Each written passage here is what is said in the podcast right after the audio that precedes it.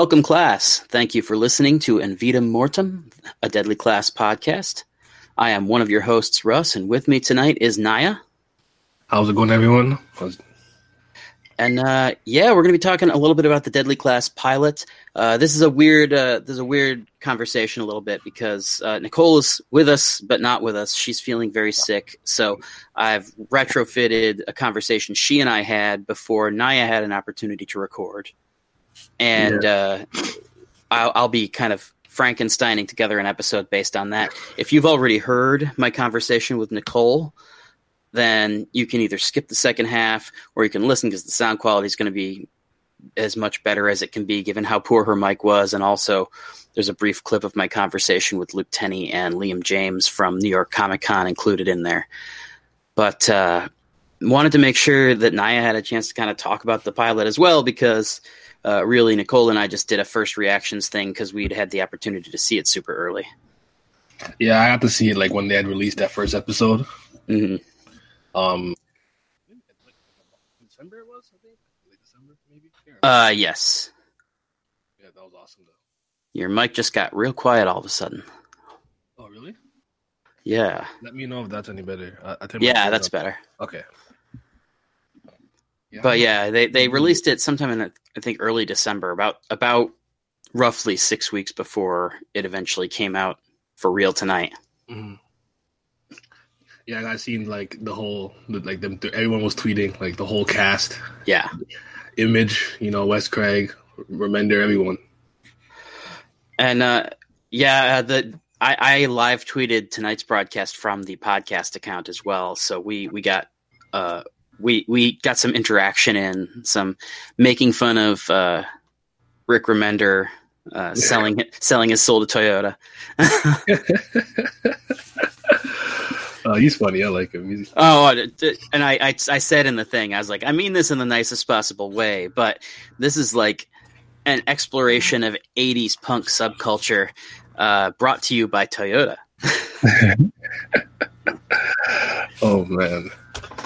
Uh, but yeah, I mean, uh, what did you think about the the pilot? We talked very briefly about it when uh, when we were talking about issue one of the comic, but obviously it's a whole different thing, kind of being able to talk openly about it and with people who have heard it or have seen it. Yeah. Um, I was really impressed because I, honestly, when it comes to a lot of these comic book adaptations, I'm very, I get worried a lot. Like, you know, like Lucifer and I Zombie, like uh, Preacher, like I get really worried because Mhm. I always feel like it's not the best they can do. And I, I had a good feeling just because I know how involved Remender was going to be with the process. And I thought like the pilot, I think that's one of the best pilots I've ever seen. Like just in general, like forget about Mhm. the fact that it's an adaptation of a comic book. I just think it's one of the best first episodes I've ever seen. Yeah, and it's funny because for me, I had seen that first 13 minutes that they showed at San Diego, Uh-huh. and I wasn't really blown away by that being shown in a vacuum. Like, and and part of it I think is because those that first little bit, it's just uh, it's just Marcus. Yeah, There, there's not really a lot of anything else going on, and so it gives you a sense for who he is and for the look and feel of the world. But you don't really get a sense of Deadly Class until the other characters start to start to kind of come in. And that doesn't really happen in the pilot until Saya shows up, which is when that initial piece of footage cut. It was and so for me it was like I had seen when I went to the set, I had seen that first like 13 minutes and I was like, yeah, it's it's it's fine, but it's like it's not blowing me away yeah, and then I talked to the cast, and it's it's one of those things. This is such a talented cast, and they're so passionate about the show. It's like I want this show to be as good as it can be because like these guys clearly are passionate about it, and I think that they can make a really good show. And so once I got a chance to see the full pilot, it was like, oh, thank God, like they did it. false alarm. It was actually really good. Um, Yeah. yeah. I, I guess you're right because like it's just a lot of, of him monologue. I mean, that's kind of really how it starts, though. So, yeah, oh, like, yeah, yeah. And again, it's it. Even then, it wasn't bad. It just was like, you know, it's the beginning of the TV season. You're seeing a whole lot of big things going on between new pilots and and season premieres and all that kind of crap. And it's like, I, I was watching it going. I mean, this is fine and all, but where's everything like what's happening and I so think- it's it, it wasn't bad like don't get me wrong but it was kind of like come on guys let's get moving I think the Wes Craig animation part. oh yeah That's that's really what got me because I, I I did I just was I don't I don't something in my mind told me like I hope they do it. I was thinking maybe if they like an opening for the TV show, like the show, like they would have like an opening to use it. But when I saw like Wes Craig's animation, I'm I must have sh- I think I shrieked. I, I couldn't believe they did it. I was like, yes, yes, more of this. Yeah, and that was by uh, Titmouse Studios, and I don't know what else they've done, but I know that I've like seen them before, so I feel like they probably have done animation. Maybe they did like the opening credits for iZombie with all that Mike Allred art or something. Okay. But like, uh, Rick shouted them out during the live tweet tonight, and it, you know, so it was like Wes's art animated by this this animation house, and again, like. I can't remember what I know them from, but they they've been around for a while and they're pretty good. And and I think they do mostly smaller stuff like this. That that had to be really cool for him to see though. Oh To yeah, See like his like his his style and like in motion like that. That had to be really cool. Yeah. And it's funny because uh, when I talked to Wes at New York Comic Con, I was like, "Oh yeah, hey, I was at the I was on set. You know, your name is in graffiti on the bathroom wall in the in King's Dominion. Did you do that?" He's like, "No, man, I haven't been to the set yet." Oh wow. he, he was going like the next week and uh and so it was that thing of like when i talked to wes he hadn't seen like pretty much anything yet like he'd seen the same like 15 minutes that everybody'd seen at san diego and that was about it Okay. and so i can't even imagine what it was like when he you know got up there and watched essentially a finalized print of the episode and got to see that kind of in context for the first time. That had to be amazing. Good, a great feeling. That sounded like he. I saw him tweeting a little earlier too, so he was like he was pretty stoked. Yeah, and that, I mean, again, one of the nice things about Image is that things are creator owned, and it's not just like it, it's easy to talk about this as being Rick's baby because Rick is the executive producer and the showrunner of Deadly Class, the TV show. Yes. but like Wes has a lot of involvement. He helps with the designs. He's there's like he still has ownership. Even like even if they didn't give him a ton of input, which they seem to be doing, he has literal ownership. Like he's getting a healthy chunk of money. he's he's the co-creator, right? yeah, yeah. Uh, and that's that's one of the things that I really like about about uh, Image in general. It's one of the reasons that I'm always like about The Walking Dead. Uh, I I, I like Kirkman a lot. Like I re- genuinely like as a as a writer, as a person, I like Kirkman a lot.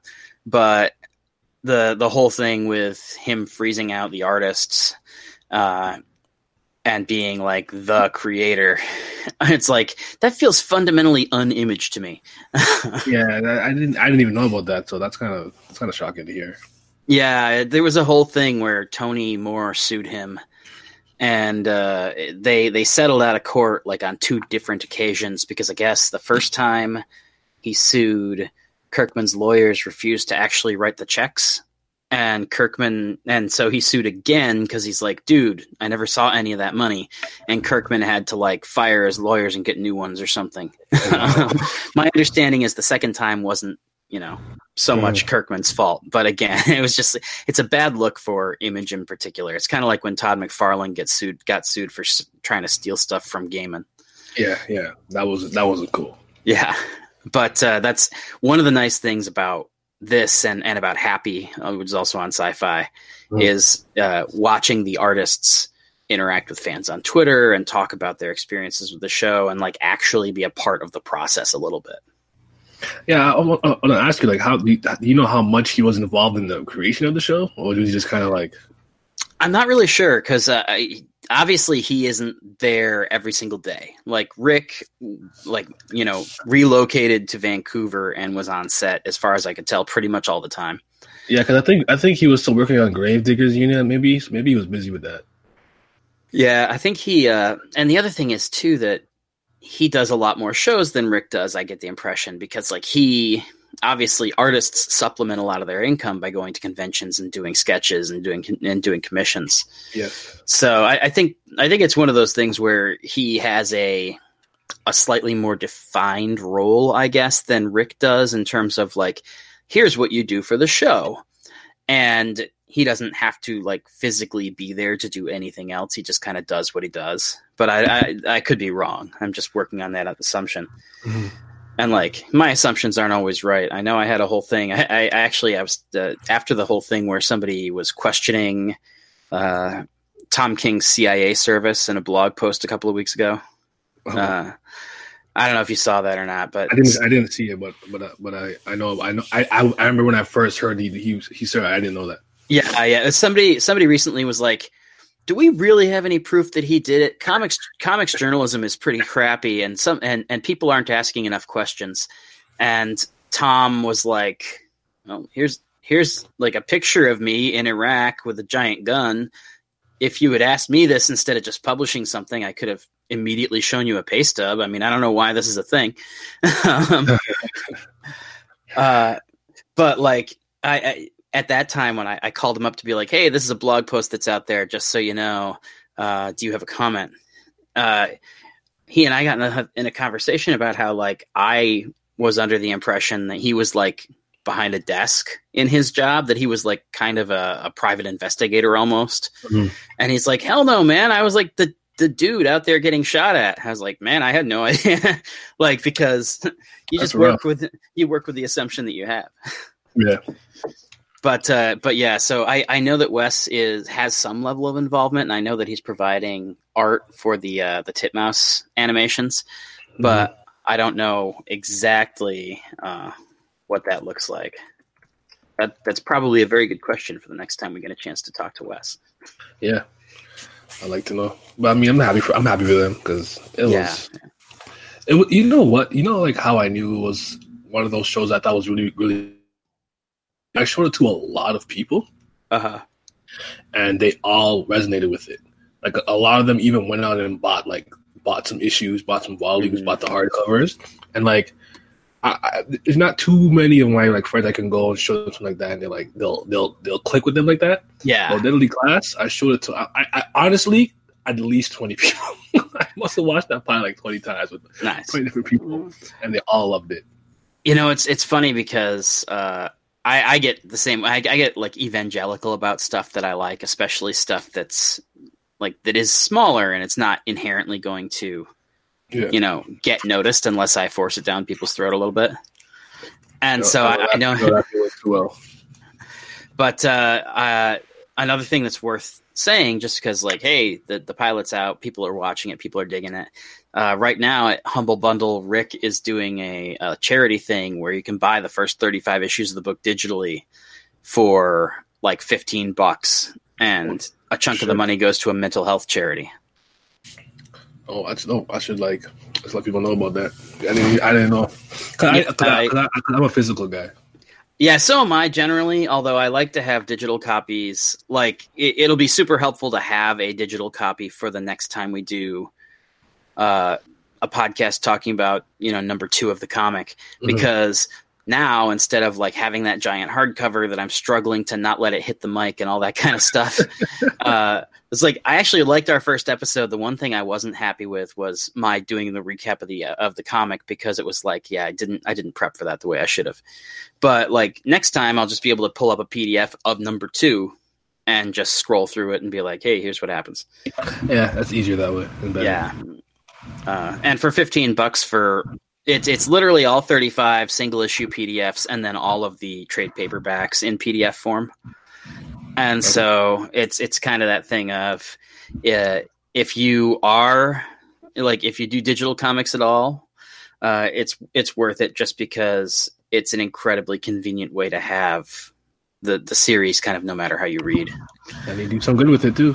Yeah, yeah, and I, I uh, that's one of the things I really dig too. Uh, the the folks who are involved in the show have been pretty active with stuff like that. Siobhan Williams, who plays Brandy, uh, set up a charity thing about a month and a half ago where you can go and donate to this like cat shelter in Vancouver. And if you donate, you get entered to win like a variety of deadly class like swag that she and the rest of the cast have donated, like autographed pictures and autographed trade paperbacks and all that. I gotta, I gotta get me some of those sweaters and stuff. Man. I know. I, Yeah. I, I still don't have any of them. But not, I, I, and I've been seeing them for months, and I'm like, Yeah. I keep forgetting. That's uh, you know it's funny. I uh, I'm trying to get I'm trying to get better about not owning almost exclusively comic book merch. Um, it's like I have so much stuff, like so much clothes that is it's like not professional at all. Right now, I'm wearing uh, the Deadly Class T-shirt I got at San Diego Comic Con at the Sci-Fi booth, uh, and then like a jacket, which is just a regular jacket, but it has a it has a, a King's Dominion pin on it. I mean, I I, I, feel you. I'm in a Superman uh, robe, so Yeah, and I have Star Trek slippers on, so like, nice, I, nice. I feel you. It's funny. Uh, my my robe is DC as well, although it's it's uh, uh, at a press event over the summer. They did a like a sanctuary themed thing, and so they they gave us like these just plain white bathrobes with a gold DC on the back, That's Uh, nice. and uh, it's like yeah, that's nice because uh, I don't think I've had like a robe that actually tied shut because you know you lose the rope first. Oh, actually, yeah, this the rope that I use is not even that one. It's, it's, it's another one I have. So that's the first thing you lose for sure. Yeah. So, I mean, for you, was was there anybody who really stuck out, uh, performance wise? Because for me, it was it was really interesting. Uh, I thought that Luke and Liam were the two that really jumped out at me as like these are characters I want to see a lot more of. These are very dynamic performances, and it's funny because neither of them are like the main featured characters in the pilot. Um, um, I don't, I don't remember the actor that plays Willie. What, what's his, what's his real name? Uh, Luke Tennie. so definitely Luke, and I would say uh, it's Benedict Wong or the Wong Benedict, Benedict Wong. I Oh, think yeah. those, those were the two that stood out to me the most. I just, I don't know. I, I, I was, I remember being like a little bit worried about Wong. I know I liked that it was, it was him. Yeah. And I thought that like he had that really masterful presence. of, Like I run this school, Mhm. I do what you need, but don't you ever think that you could cross me. And I, and I don't know what you're doing. To the point where like in the first scene, he's not even looking at the note being passed. But he Mhm. boom puts a stick down. Yeah. And I'm like, oh man, like this is gonna this is gonna be great. And like when he's talking about who would you kill, this and that, and the other, I just like it was so raw. Like I, I love Oh it. yeah. It's it's funny. One of the things I really like, and I talked to to Wong a little bit about this at New York Comic Con. Actually, was I like that first scene because the way that it's shot and the way that it's framed. If you don't read the comics and you don't know who Brandy is, then the whole the whole sh- that whole thing kind of biases towards Brandy. Like she's this pretty girl who gets like smacked across the face for seemingly very little to no reason. For probably And so- love no, but, but but if you know who she is, yeah. Exactly. And so it's it's to me that was like it's such a great sequence to open on because not not only does it say a lot about Wong and about his no nonsense attitude, but also it allows this kind of subversion of expectations because you see it and you're just like, oh, this poor girl, blah blah blah blah blah, and then immediately it's like he opens up that note and you're like, oh Jesus Christ.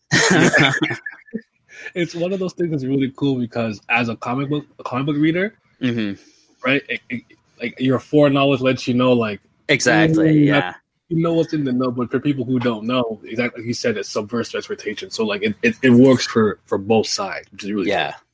Uh, and it's funny on, on Twitter during the, the thing, Siobhan was joking that uh, they CG'd in the note later and that she was she was like, uh, "I'll never tell what the original one said," and so I just uh, I, I responded with, "I bet it said, do you heart Dukes of Hazzard? Check yes, check no."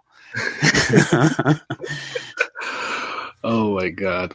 And then oh yeah, for the second person for, for Willie, uh-huh. I just I just really liked his energy. Yeah, And and you know what's like really dope? Like like like you said, like they're very passionate. I think you can really see that in the characters and how they're acting. You can see how much they care and want to bring these characters to life. And when he pulled up in the, in, the, in his car, Mhm. he's like, "I ain't no punk like Chico. We get in the damn." I was like, "Oh man!" Like I just I just loved it. Like like even the moment he put it like, "Why you back in that black ass jacket?" I'm like, "Oh." yeah. I just like everything he said made me made me and, and then like, the the the part with the X Men versus the Indies, I just like I just lost I was I was dying of laughter Yeah. when, when that exchange happened. Yeah, again, I, it's funny. I went out the other day. I uh, went to the movies for that Reign of the Supermen thing that they were doing, and I uh, on the way in, I took a picture of the Dark Phoenix poster because I'm just like, I'll be able to use this for a joke later on the Deadly Class. um, yeah, but yeah, that. And it's funny again, like for for ninety percent of everybody watching the show, most of those names don't mean anything to them. Yeah, it's like nobody know. Like flaming carrot sounds like it's not a real thing.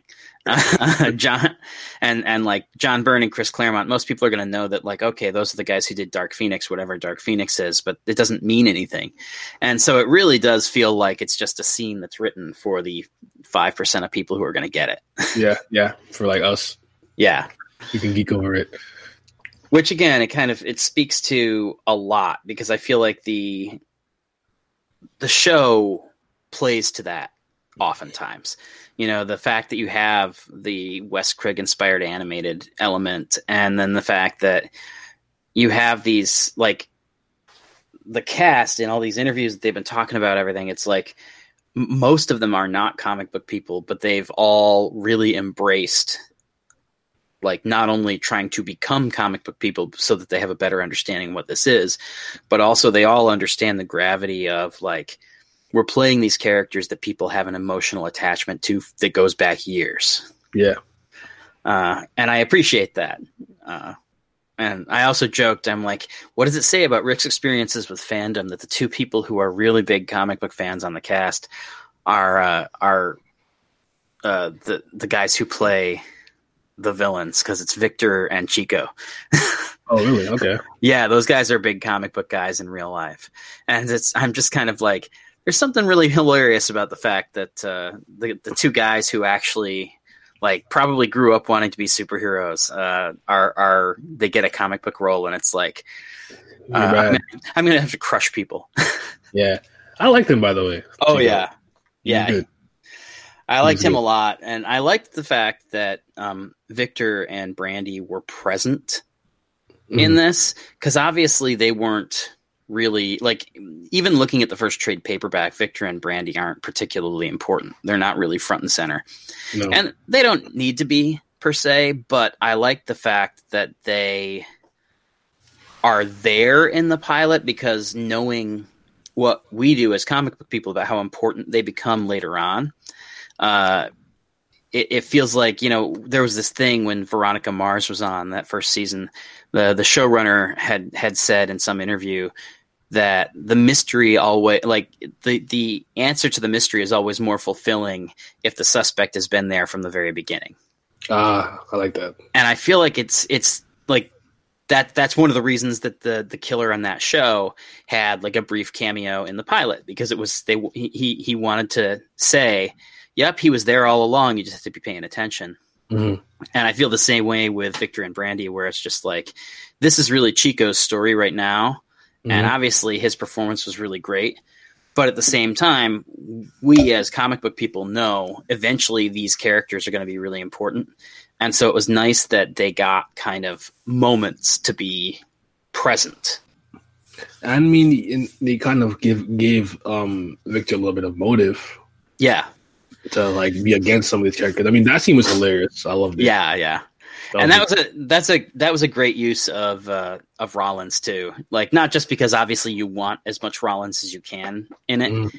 but because uh, that particular persona that they gave the, the, teacher really plays to his strengths as a physical presence. Mm-hmm. And so that was a, that was a fun scene, but it also was like you know it justifies the Rollins thing. Uh, not that it really needs to be justified. He's a good actor, and obviously, like he brings something to the show. But the fact that it was so clearly like just holy crap, I get to work with Henry Rollins. Like if you listen to that Image Comics podcast that Rick Remender was on, it's mm-hmm. kind of adorable how excited he is. and so uh, to me, it's like you don't need a justification per se, but it's always nice when the role justifies the stunt casting. Yep. And another thing about that scene too, for like a lot of my friends who watched it, it actually gave them like like not that, not that the opening scene didn't do it, but they really understood like what kind of school this was. Yeah. and they told them to like, nope, sit in it, learn and learn from your shame. Yeah. and like they were like, wow, they made him they made him poop himself. Like they couldn't believe what they were seeing.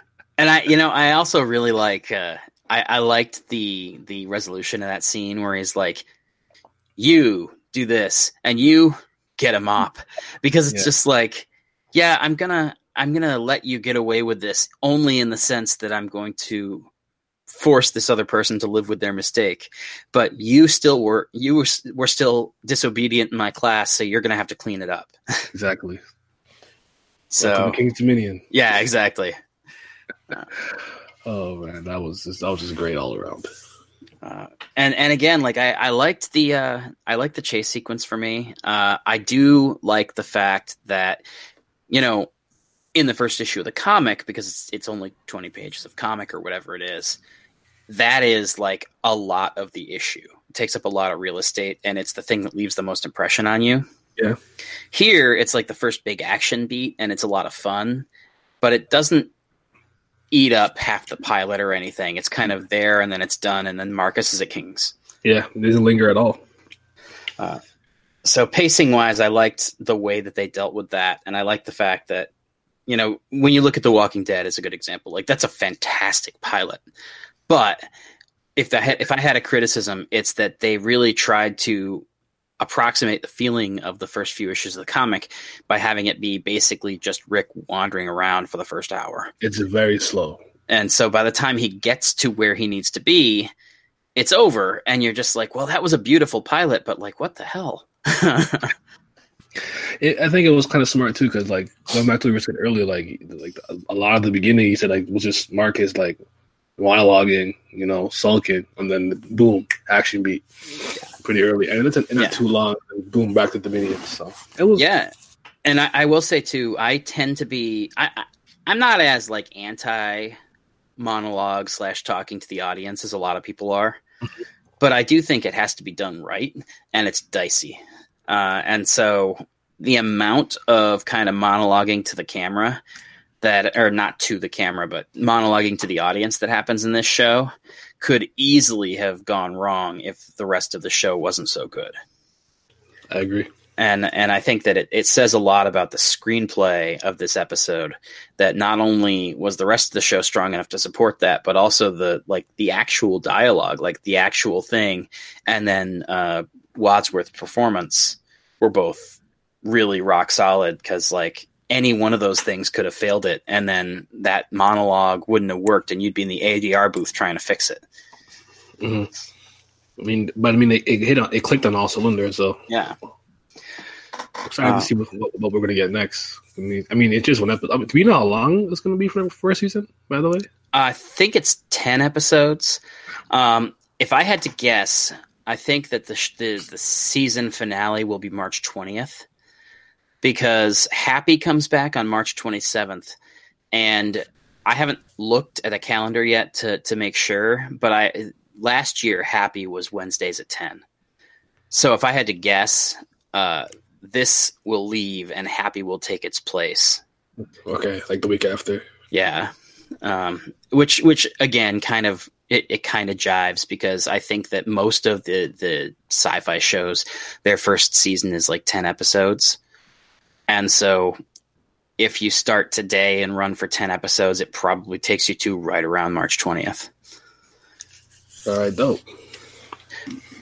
But yeah, so that's uh it's it's it's not going to be a super long season which I actually like. I actually was just engaged in like this long Twitter conversation with people about how like I enjoy the heck out of like this the superhero shows, but the thing that Shield and Gotham have been doing where they split things up into acts is advantageous to them in a way that the Arrowverse shows don't have because like you get halfway through the season and it's like I don't I don't care what You Cicada so, is doing anymore. so much filler with Yeah. those CW shows because their seasons are like 23 episodes, where it's like, oh my, like like like oh I'm like, Yeah, oh my I- god, I don't think it's any. I don't think it's any coincidence at all that last year everybody pretty much uniformly agreed that the two best superhero shows on the CW were Black Lightning and Legends, and both of those were 15 episodes or less.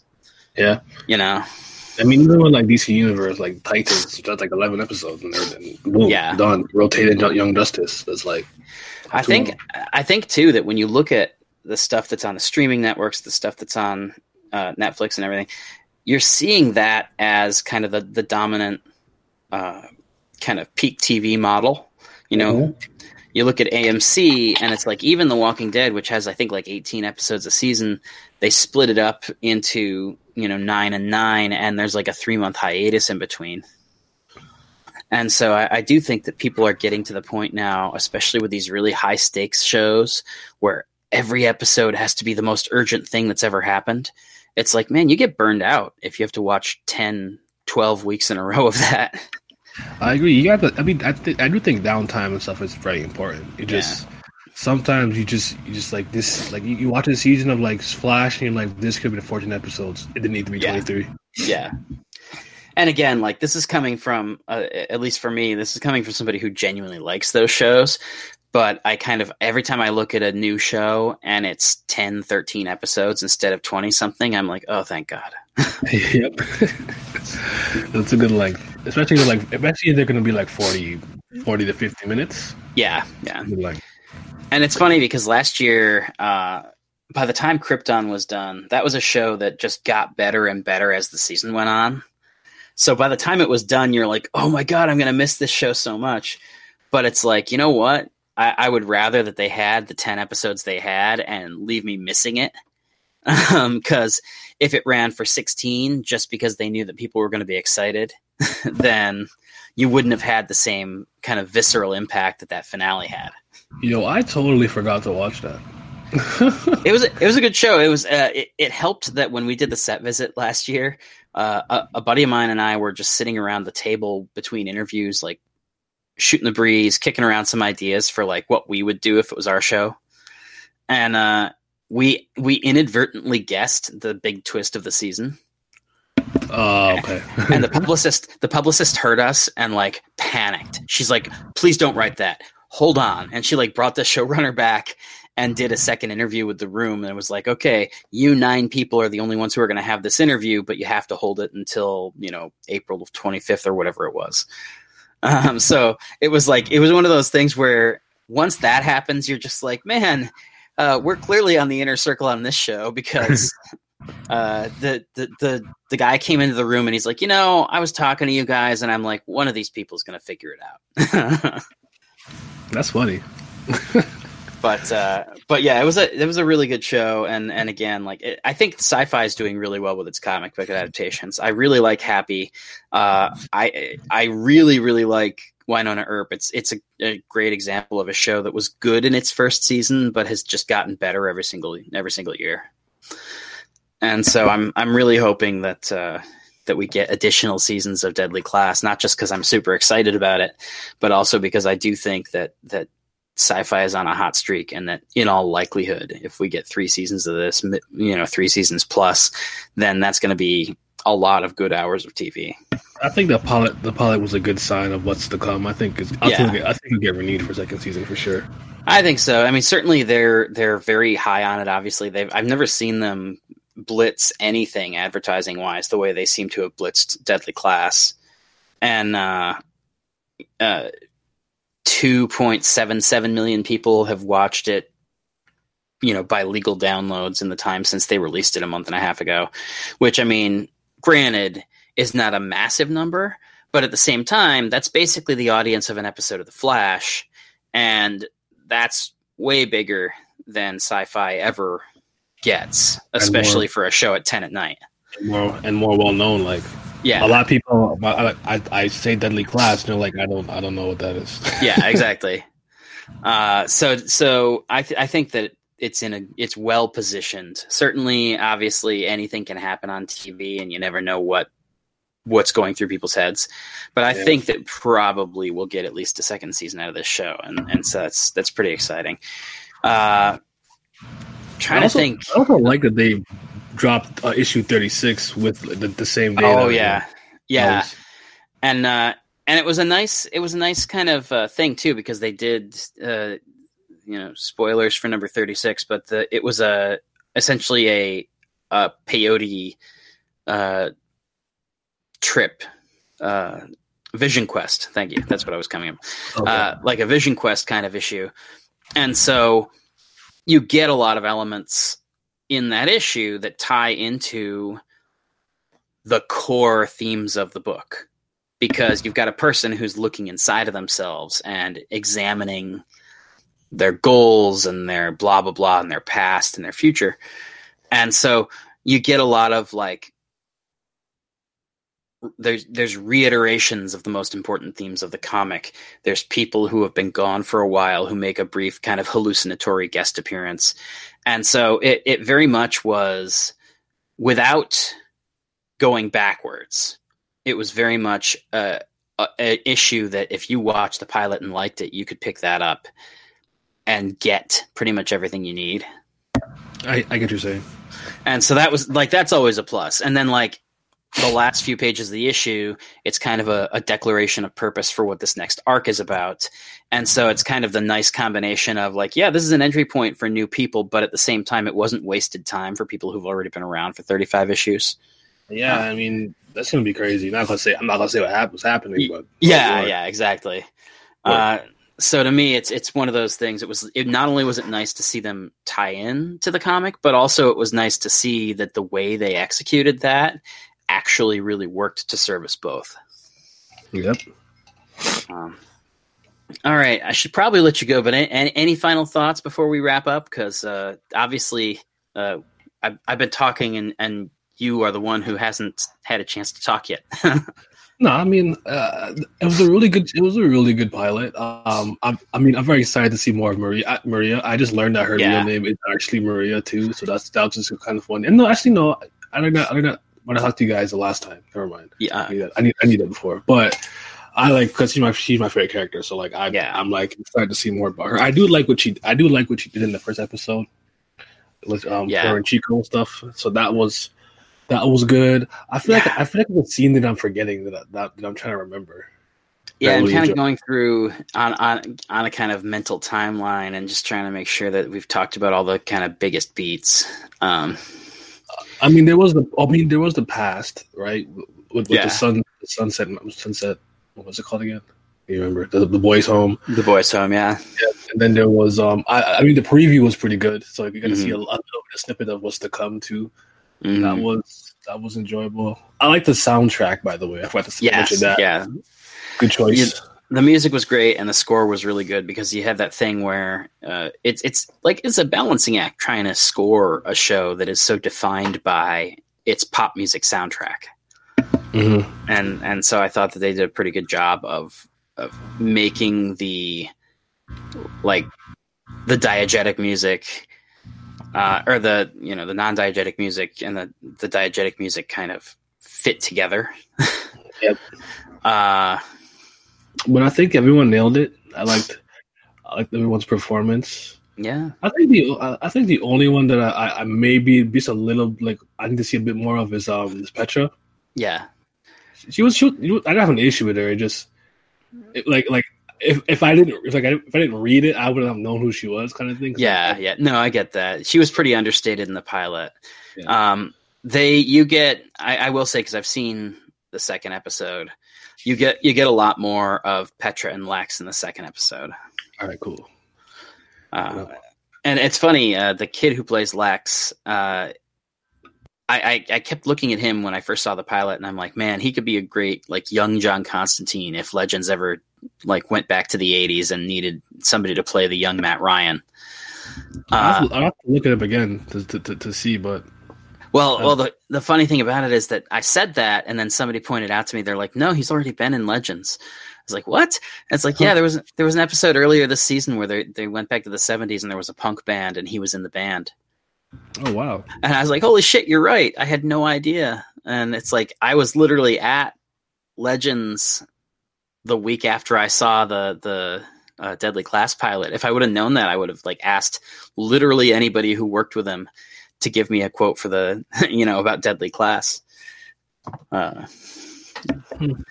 but yeah, Well, it was just one of those wacky nine, things. like nine. I honestly think it like it's like a nine at least, like a Yeah. minimum. Yeah, out of 10. yeah.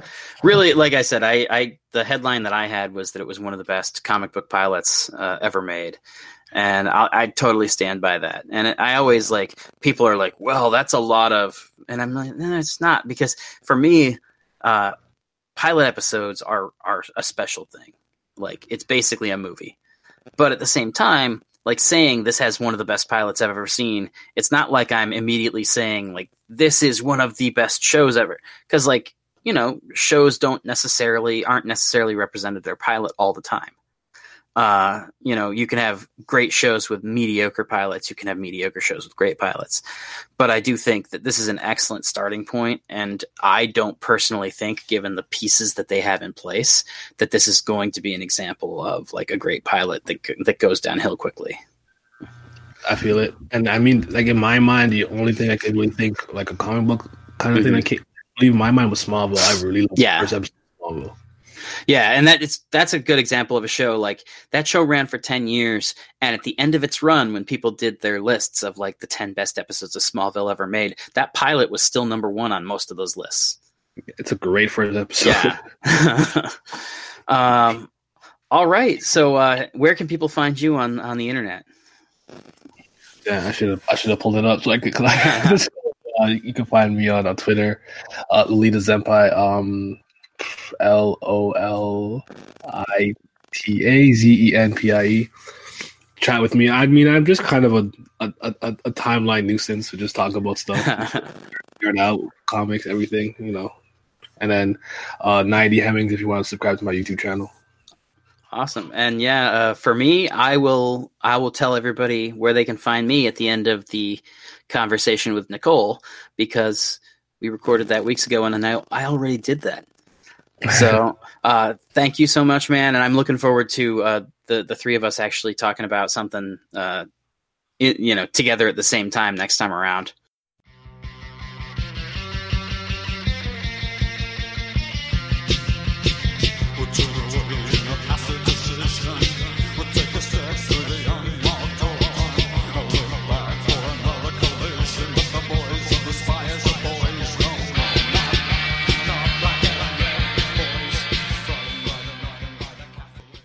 I'm one of your hosts, Russ Burlingame, and with me tonight is one of your other hosts, Nicole Drum.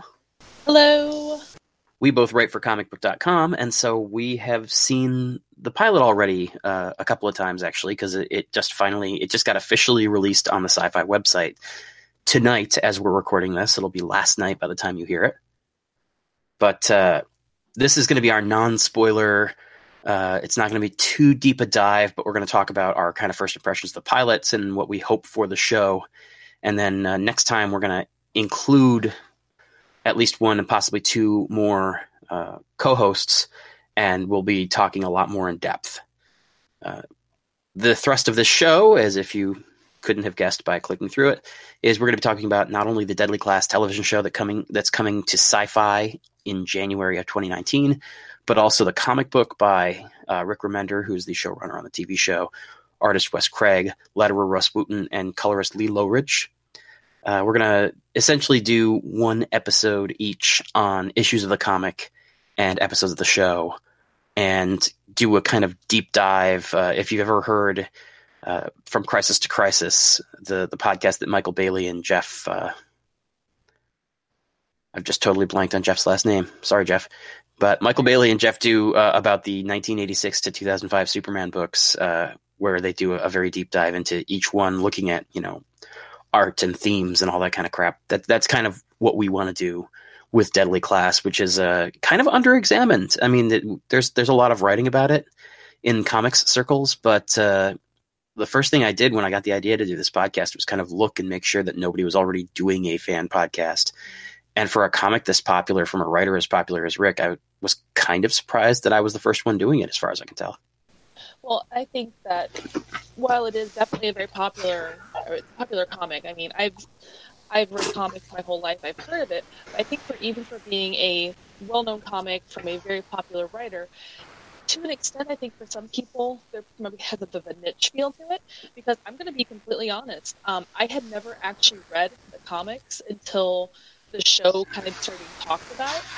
And I decided, like, you know what, let's let's check this out. And man, I had missing out. Yeah, it's a it's a great book, and I've I've been I had been intermittent essentially on the book. Uh, I, when Deadly Class first got announced, I'm pretty sure it was during that Image Expo where Rick had like five titles that got announced or some crazy thing. It was like Low and uh, this one and, and the mythology one and uh, like all this crazy stuff, and it was just like holy crap, he's just setting up a house over here. Um, and uh, and all of the books sounded pretty good, and they've all been kind of to varying degrees really enjoyable books, and they've all had longevity to varying degrees depending on the schedules of Rick and the artist. But uh, Deadly Class definitely has been the one that kind of broke out the biggest because even before the TV show, it was the one that people talked about a lot. I think uh, the while I love the art on some of Remender's other Image Comics books, I do think that Wes Craig's very kind of visceral blend of a like late 90s vertigo aesthetic with animation influences and and stuff like that it it makes for a really unique look to the comic. And i think that's part of what helped it to kind of break out of the pack. Absolutely. And i think that you're dead on with your description of it. Um, as a you know long time interested first time reader type of situation here one of the very first things that i was really struck at as i kind of flipped through it was how it had this very cinematic but also very gritty kind of almost noir like but not really look that was completely different than anything i've ever really seen. And i read a lot of comics yeah and it's uh it's funny because the first issue and and uh, also the first 15 minutes or so of the pilot really kind of reminded me of the first issue of the invisibles did you ever read that with the, the grant morrison book uh, I and and to be honest, there are elements of Jack Frost that you can see in Marcus throughout the comic, and I think we're going to see that reflected uh, in in the TV series, where Marcus is maybe not your traditional hero archetype. You know, a lot of the time, Jack Frost was really only the protagonist because he was the nominal protagonist. You kind of wanted to slap him, um, and and so I always feel like it's a little ballsy to do that with your protagonist because. Uh, it shows a confidence in your supporting cast that uh, that a lot of writers don't necessarily have because I think a lot of writers get really precious about their lead. Well, I also think it also kind of, a sense, tells a better story because there's a lot of, even outside of the world of comics, there's a lot of structure in storytelling where you've got your protagonist, your hero character, and there are little boxes that you check off. I know in a previous life when I was teaching creative writing, one of the things that we taught was like, this is your hero, this is your protagonist, these are the things, the slots you have to fill to tell a story. And by basically thinking, like you said, a character kind of slap, um, as your protagonist, not only is it a confidence that you've got this supporting cast around it, you're telling a story that, in a very real way, is going to be a lot more identifiable for your reader, or in this case, your audience on the show as well. Mm-hmm. You're going to get more investment because here's this character who's flawed, who annoys you, who maybe makes you mad, and you, before you know it, you're hooked. In. And that's, admittedly, that's probably what really sucked me into reading comics for Deadly Class. Mm-hmm. I intended to read like one issue at a time, take my time, and I was so both. I had this really strange reaction to Marcus, or very, very immediately, both this weird mix of sad and pity, and also I just want to choke this kid out.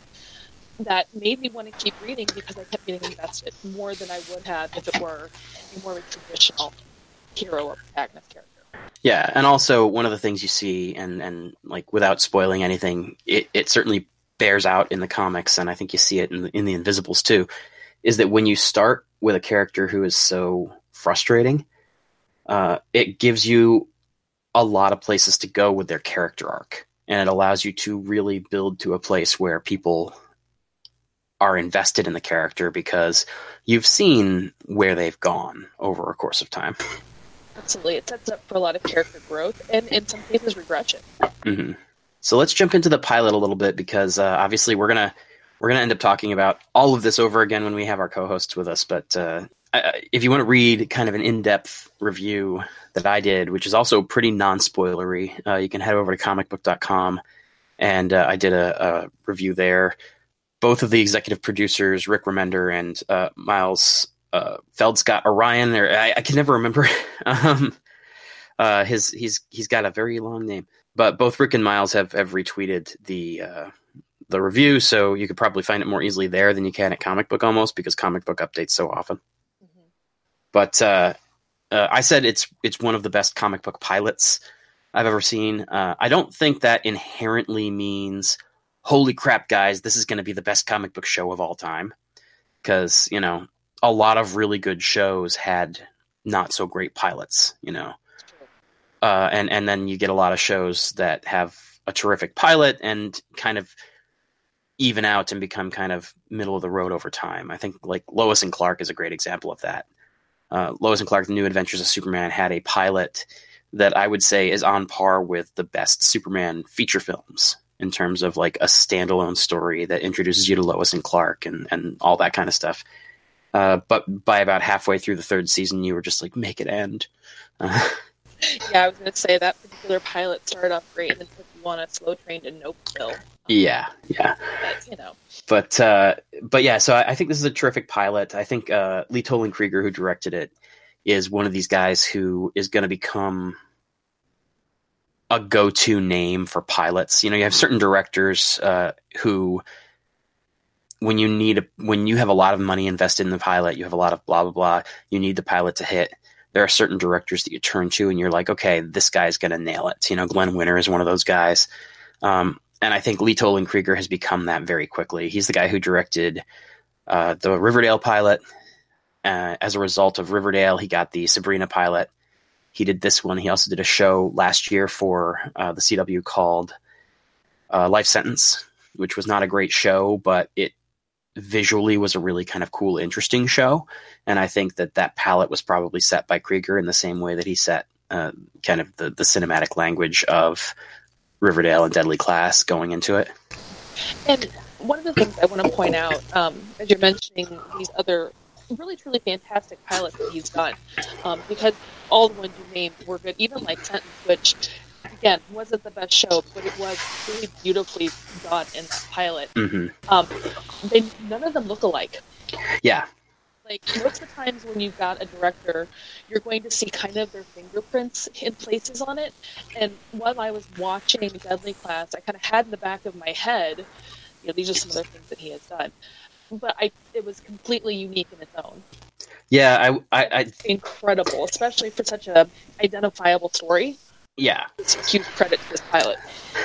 it's funny. I think if there was anything that I could kind of point to and be like, "Oh, that's that's Lee Toland Tr- Krieger," it's it's the use of reds, but and, and that's just because red is so prevalent in Riverdale. Uh, however, it's also incredibly prevalent in Deadly Class, the comic book, Yeah.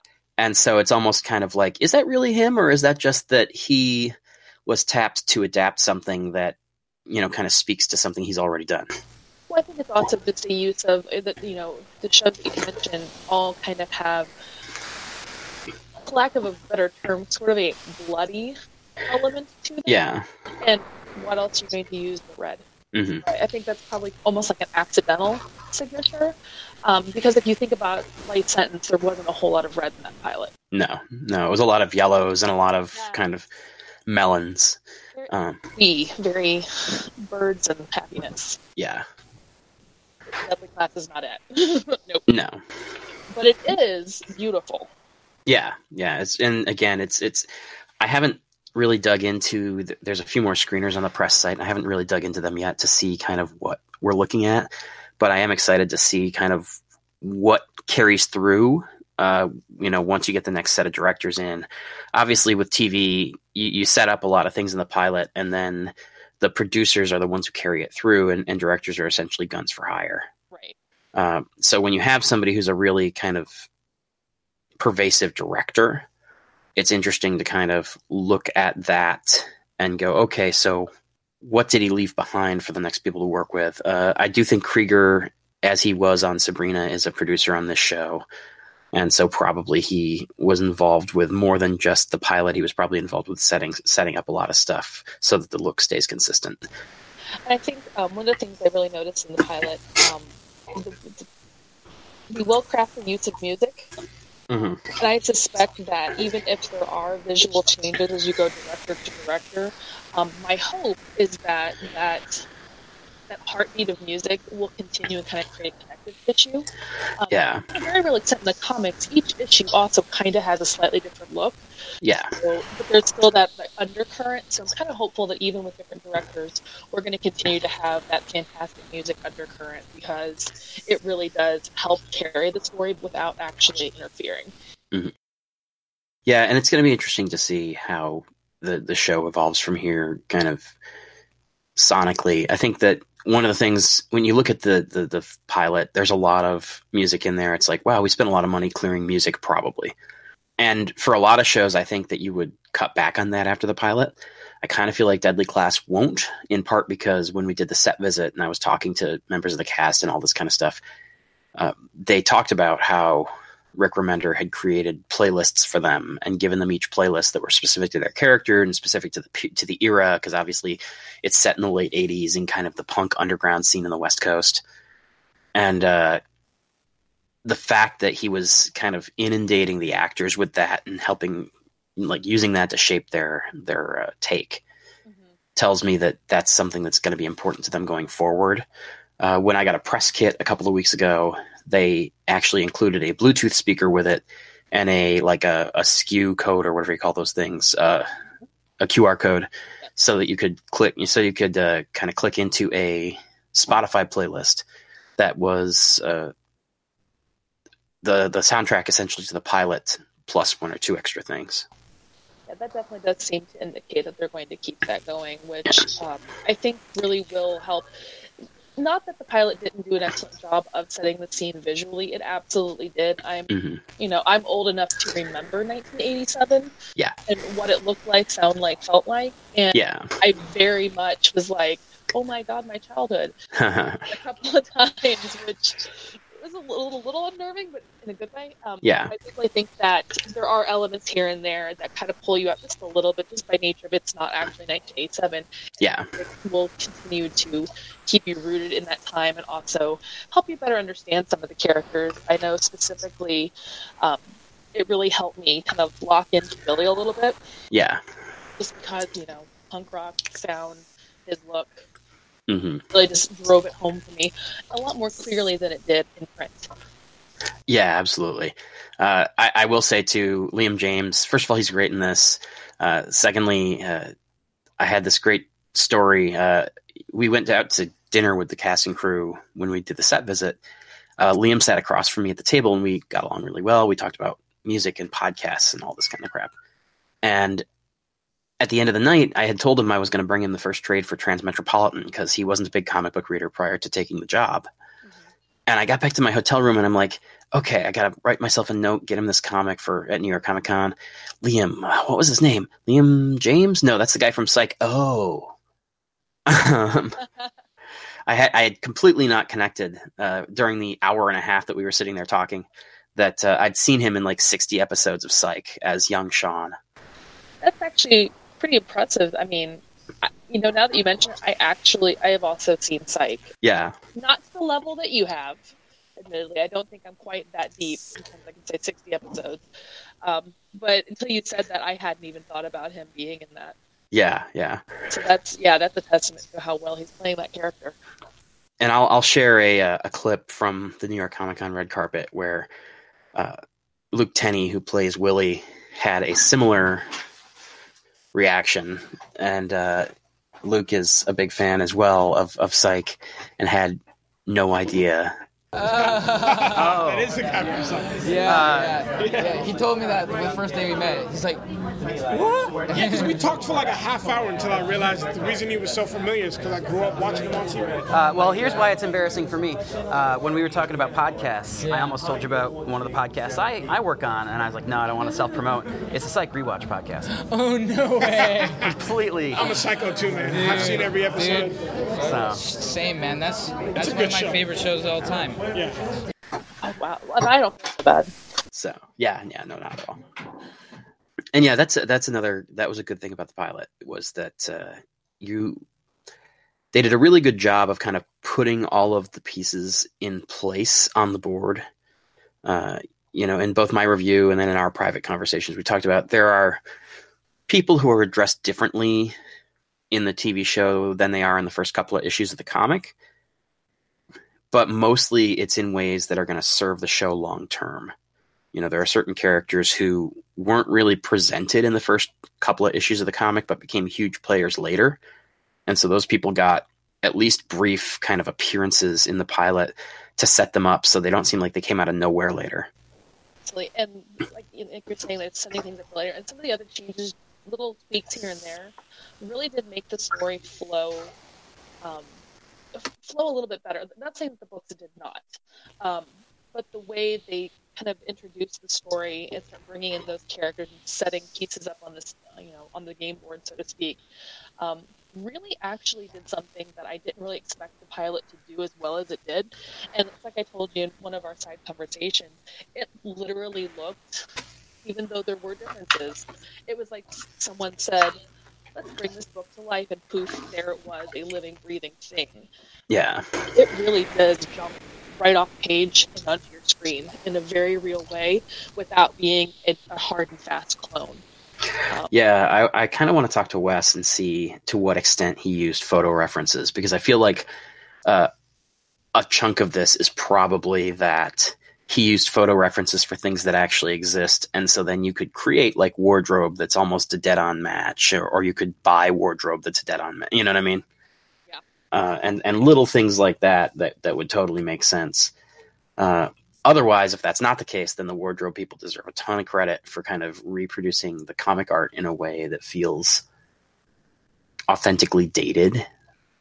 Because I will say, because of how kind of slick Wes's art is, uh, it's very it, it very much feels like the '80s because of, but a lot of that is like the weight of the clothes and the cut of the clothes and like the, the, the technology and things like that. A lot of the time, you can kind of look at characters and not necessarily like the, because of the kind of simple iconic ways that he draws faces and hair and stuff it doesn't look immediately like you know it's not stranger things where everybody has like the bangs and the waves uh, and and so it's it's funny because at a time when i think some people will dismiss this for the first little bit because like oh more 80s nostalgia boo uh, yeah it takes place in the 80s but that it doesn't really revel in the 80s that something in the way that something like it does it doesn't really feel like the. I mean, it's the '80s. You know, it's the '80s, but it doesn't feel that way. And I think part of it is that it everything is put together in a way where it's not let's beat you over the head with nostalgia.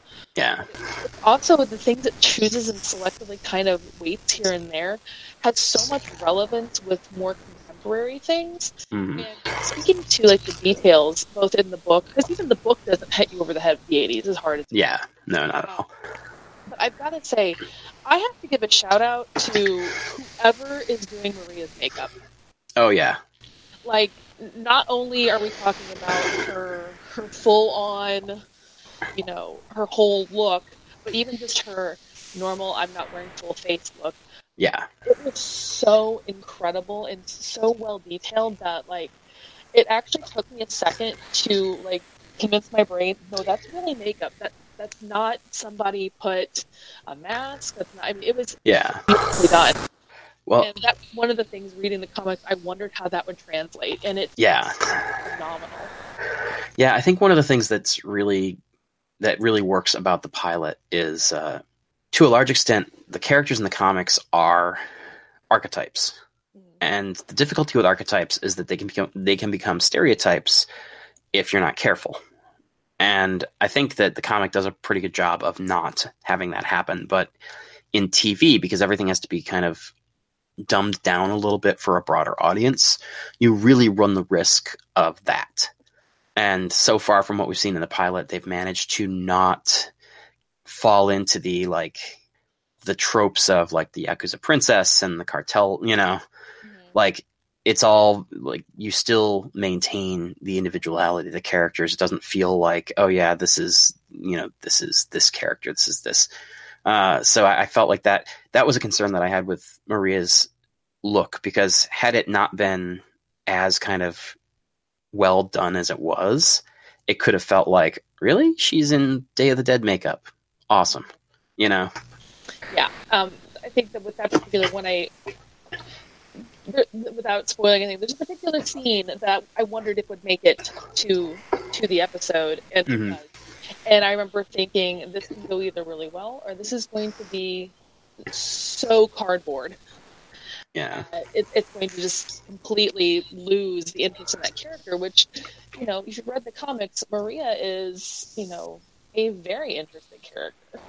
Uh, Yeah, and and one of the things that I talked about when I talked to them in New York is the fact that almost everybody in this comic is trying to manipulate almost everybody else. Really, you have Marcus, who is essentially what you see on the tin. And everybody else is to varying degrees trying to play everyone around them, and probably outside of Shabnam, um, the the most effective player of people around her is Maria in a lot of ways. Oh yeah, and I have to say, you know, the actress really does a good job of um, making it where you, you know that, but she does it in such a way that it, it feels natural. Yeah, And that's and that's a hard. That's if any, in any characters they should be writing or actually portraying something. That's a hard. That's a hard thing to get right. yeah, and it's you know it's really interesting because a lot of the things. It's funny because we keep saying like, "Oh, I was worried this wouldn't work. I was worried this wouldn't work." It's not because it doesn't work in the comics. It's because comics and TV are two different mediums, and they have different needs and different tropes and different everything. And so there's a lot of things that you see them in the comics, and you're like, "Yeah, this works totally well in a comic book, but like, how's it going to translate?" Absolutely. and and so when we're talking about this kind of stuff a lot of it boils down to like there are moments in the comics where you're like this totally works because it's comics and i'm reading between the gutters and i like i have context and i have you know uh the the actors have to put a lot more kind of didactic stuff into it to really tell you like this is what we're doing this is what you're looking at and sell it with their performance because there's not beats in between this in, in between the moments for you to process your own take on it. In, in television or any visual movie media, you also don't have the luxury of having the entire spread open in front of you. Yeah. Yeah. You're only seeing, in, in a very real way, comic books is literally like comic book television, comic book movies is literally like seeing one panel at a time Mhm. of you, as opposed to that big spread, especially when there are large action sequences. Yeah. Um, whi- which is, you know, one of the scenes that I was wondering how would translate. Yeah. Uh, one of the things that's really fun actually watching this pilot is uh, knowing that there's a scene where Billy uh, decks a guy with his skateboard uh, during the uh, the kind of escape scene. and uh, on set they were talking about they have like the two real skateboard decks that he uses and then there's there's like stunt decks. So there's one that looks exactly perfect but it's rubber. And so whenever he's hitting somebody with the, the skateboard and he's using it as a weapon it's always like a rubber deck uh, so that both people you know stunt performers don't get hurt and also so that the, the, the skateboard doesn't get broken and have to be replaced I hadn't thought about the not breaking the skateboard element of it, but yeah. Yeah, it's just one of those things where makes total sense, and especially like I don't know if that was a a, a built skateboard or if it was a, a like a vintage '80s skateboard that they acquired a couple copies of. Uh, I assume it was probably built because that's just easier for the purposes of like you can just 3D print another one if you need to. Right. But God knows. I also feel like finding exact duplicates of like a vintage skateboard would be Yeah. incredibly difficult to do. Yeah, exactly. Especially if it was a popular enough skateboard for where people actually used it. Absolutely. Like- not- it's not like it's not like toys and movies where people keep it in the wrapper because like they never got around to it or because they are keeping it on a shelf for you know yeah, no, skateboards getting all kinds of crazy and yeah. well worn is a sign of pride. yeah. But yeah one of the, the things and I, I think this is where we started and then I, we already got off track but one of the things i really liked is the fact that some of the characters who don't get a ton of screen time and billy's a great example uh, the other people i called out in my review were lex and uh, and brandy.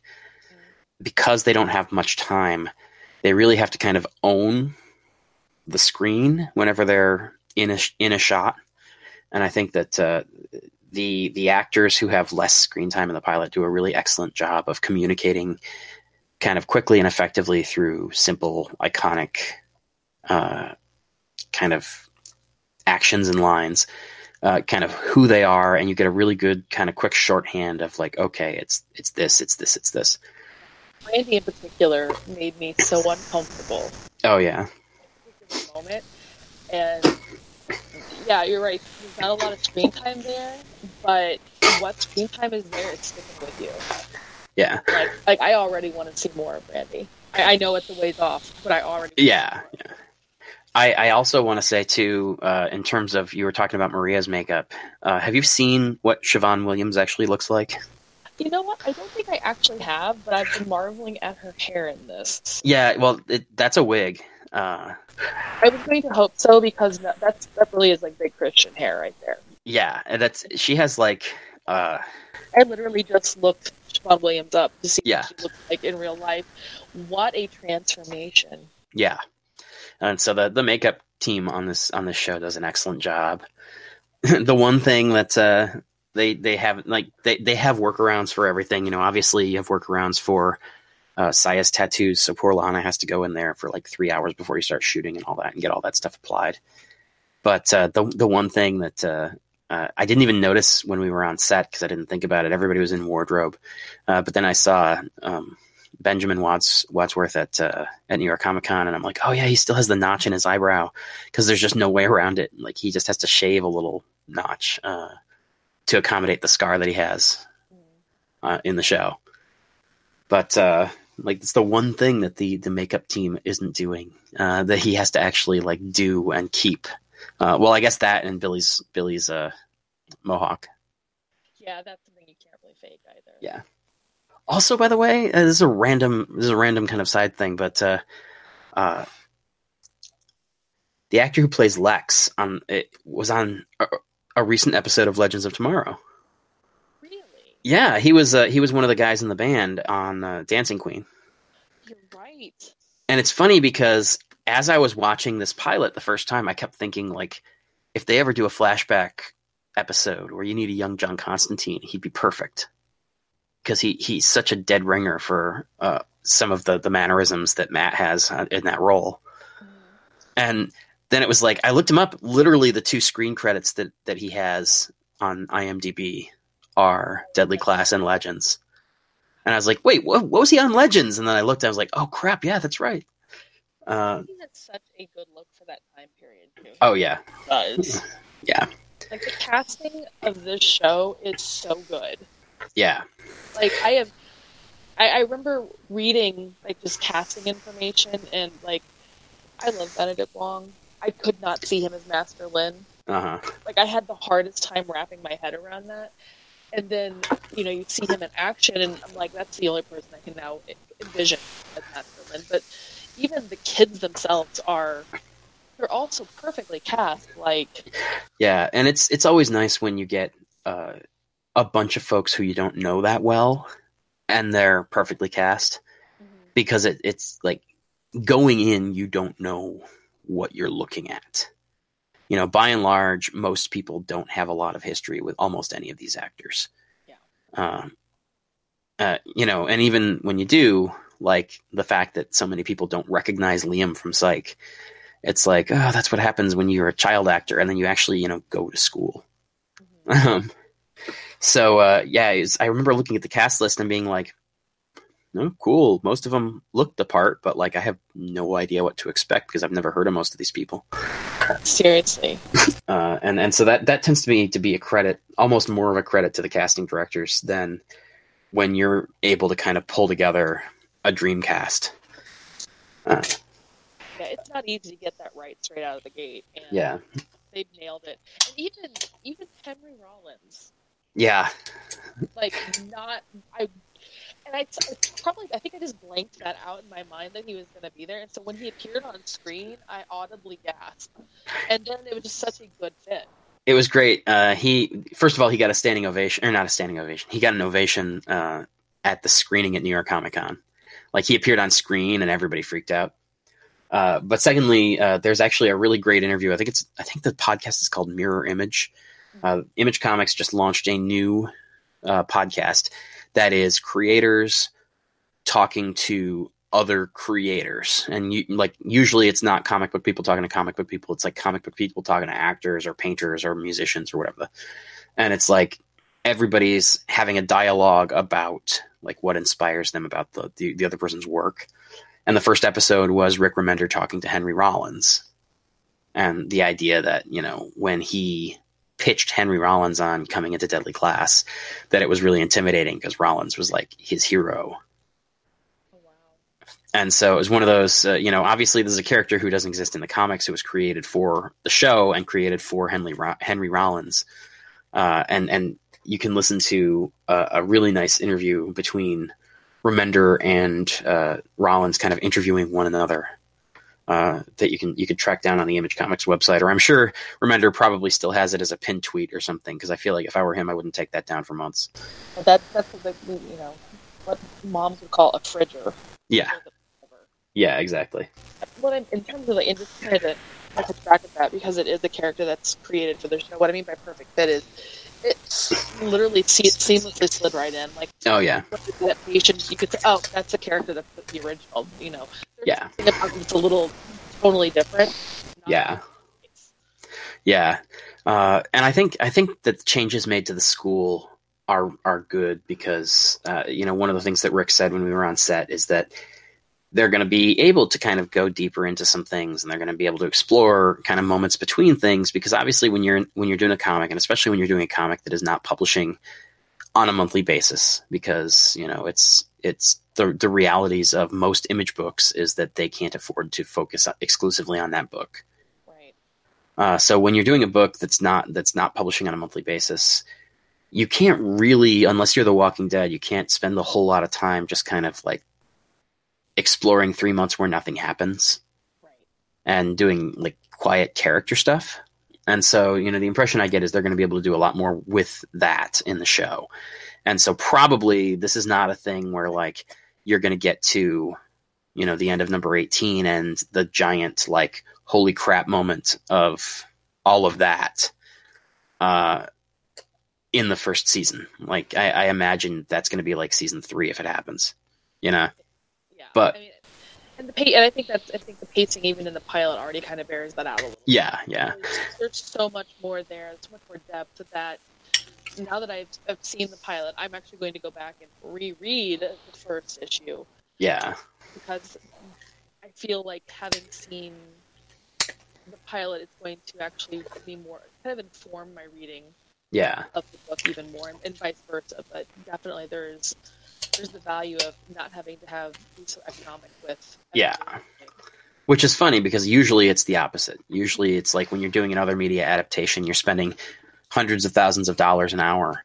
And so uh, you have to be more economical. Uh, but the nature of a show like this is you have 30 issues of a comic and you want a show that theoretically go for 100 episodes. and so you get to do stuff that you didn't do already. Uh, And I imagine that you know, Remender's probably got like a bucket of ideas. Oh, yeah. To I mean, every every writer and every artist has a bucket of ideas for whatever their project is. yeah. Never makes it to page, or never makes it to. It never makes it out of the bucket. And if they have the opportunity to devote the time, the space, and the money to do so, they're going to dip right back into it. Yeah.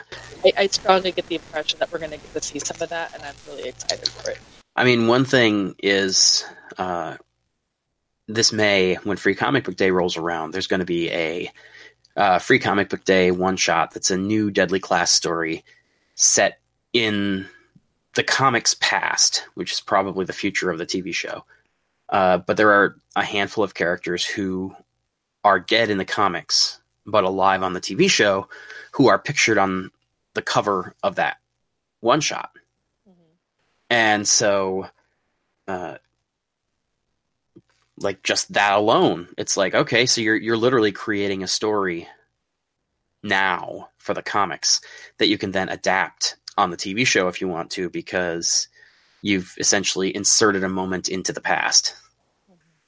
Uh but the other the other change that I really liked at the school is is Wong. And you kind of talked about how it was hard to see necessarily Benedict uh, or Lin, excuse me, um, it was hard to see Benedict Wong uh, kind of in the role at first. But uh, I do like the fact that they've changed him from kind of a this scrawny kind of ancient Mr. Miyagi type into somebody who has a little bit more of a physical presence to him. I do think the couple of times that we see him kind of in action in the comics, it tends to be really effective because you see him and he looks like kind of he's got that Bugs Bunny thing where he's all just like tendons and hair, uh, and and so you know it's uh, like the joke in Fight Club. Abe Lincoln would win the fight because skinny skinny guys fight till they're burger. Um, but uh, but I think that for a live action adaptation, uh, first of all, you want somebody with more physical presence, and second of all, if you want the show to go more than five years, you don't necessarily want to hire somebody who looks like they're hundred years old. I also think that, and this is not necessarily a critique of the comic, because I think the comic did a very good job, and I think there's some value to having Lin be that older character. But there's also a little bit of a stereotype of the the ancient Asian man who's, you know, wise and Yeah, ugly, and that, that is such a stereotype and it's such a deeply entrenched trope that I think that it's a real benefit that they make him younger, more physically present, a little less like you're going to go have, you know, tea and wisdom. Yeah. Yeah, and again, I think part of that was uh, I think it's a, a wink and a nod to the '80s. I, I think that it literally, like, I, I see Pat Morita in in Lin a little bit, and I think it really is like an overt kind of like he's Mr. Miyagi.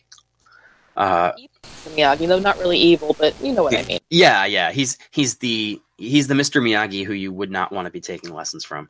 No. Um, but uh, but I think that in in the context of the TV show, they leaned away from some of that stuff because they have other ways of signifying the '80s stuff. You know, uh, the the world is more immersive, the colors are more immersive.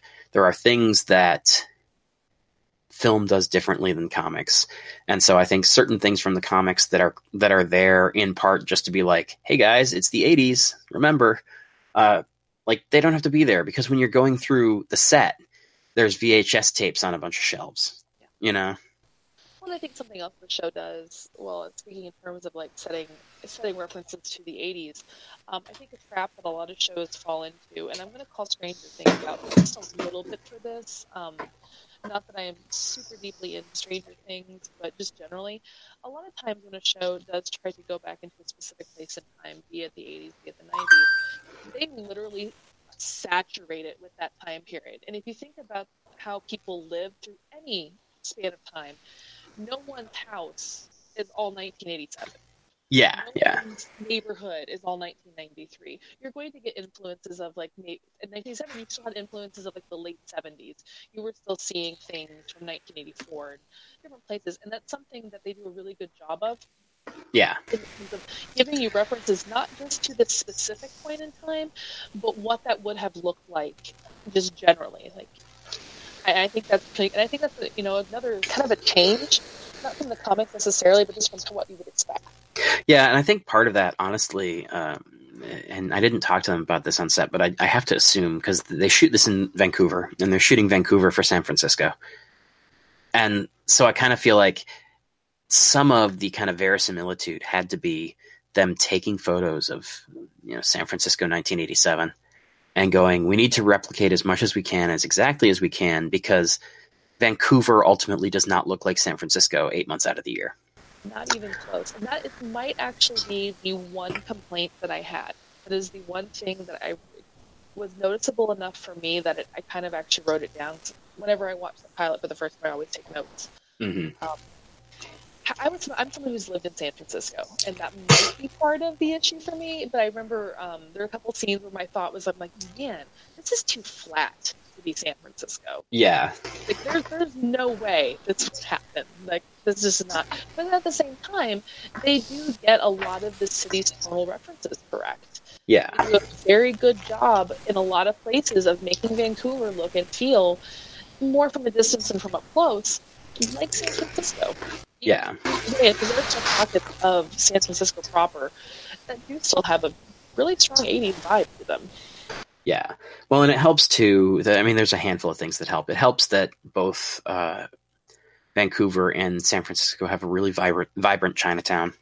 So I think we'll be able to see elements of that incorporated into future episodes. Uh, it also helps that you know the, there's the famous Mark Twain quote uh, uh, about the the coldest winter you've ever spent is a summer in San Francisco, and and so you you you will get like the fog and the like the the weather conditions. You know, when you think of California and you think of Vancouver, usually they don't match up at all, and that was a problem they had on shows like Psych sometimes, where it's like this doesn't look like Southern California. Uh, San Francisco, it'll be less of an issue. Yep, Vancouver and San Francisco have very similar um, climates. Yeah, because yeah, you, you will freeze your butt off in San Francisco more often than not. but uh, I, I think that you know they they also have to be super aware of these things. Like I, I can't imagine that part of the success is not just coming from like going in knowing we have this this and this obstacle. What do we do?